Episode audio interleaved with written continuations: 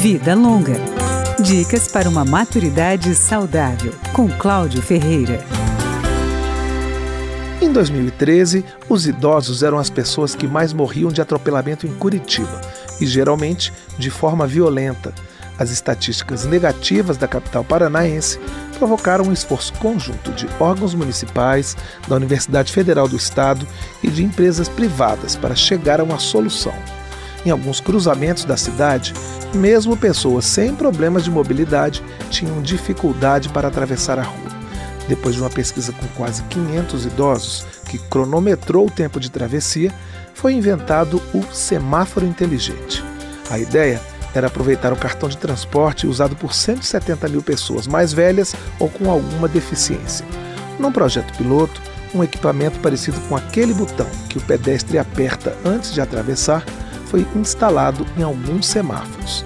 Cassiano Novo, mestre em psicologia do trânsito e idealizador do projeto, explica como o idoso deve fazer para acionar o sistema. Então ele vai nesse cruzamento que está sinalizado que tem esse semáforo inteligente, ele encosta o cartão do transporte público e o semáforo consegue fazer a leitura que é uma pessoa com mobilidade reduzida.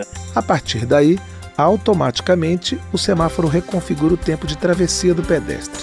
Segundo Cassiano, em alguns casos, o tempo aumenta em até 50%, dependendo do fluxo de veículos e de pedestres. Um teste feito no sinal que fica em frente a uma igreja com grande frequência de idosos foi aprovado. Num primeiro estágio, o equipamento foi instalado em 39 cruzamentos. Hoje em dia, permanece em 20 pontos da cidade.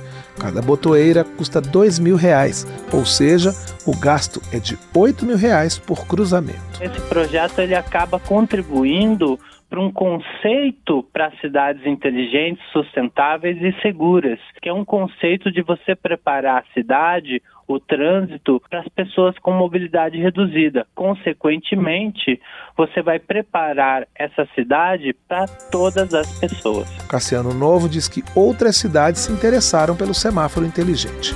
Em 2015, o projeto ganhou um prêmio da Federação Internacional de Automobilismo, considerado o Nobel da Segurança no Trânsito. Em 2019, Cassiano Novo foi um dos homenageados com o prêmio Lúcio Costa, da Comissão de Desenvolvimento Urbano da Câmara. Vida Longa, com Cláudio Ferreira.